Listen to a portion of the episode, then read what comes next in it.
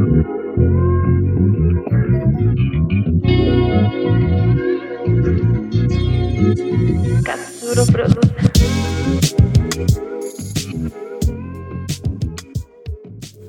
to my podcast, The Life of Kadeem Vedette Barakat, also known as KK. I am the owner of Vedette Beauty and Skincare, which is located in Brooklyn, New York. I am also born and raised in Brooklyn with class and style with a little sprinkle of sass. I decided to start this podcast for two reasons. Um, the first reason is that I always wanted to share my story because you know what? We all have a story to share.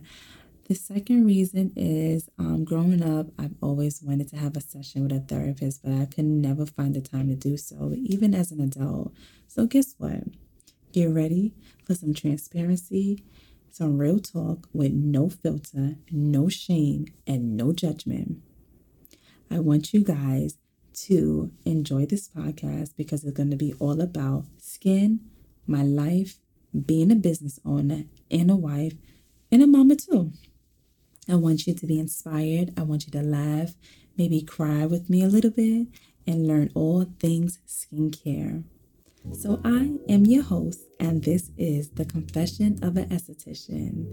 I want you guys to also follow me on social media at Vedette Day Spa, and also my website is vedettedayspa.com. So, make sure you subscribe, and I want you to enjoy listening. Toodles.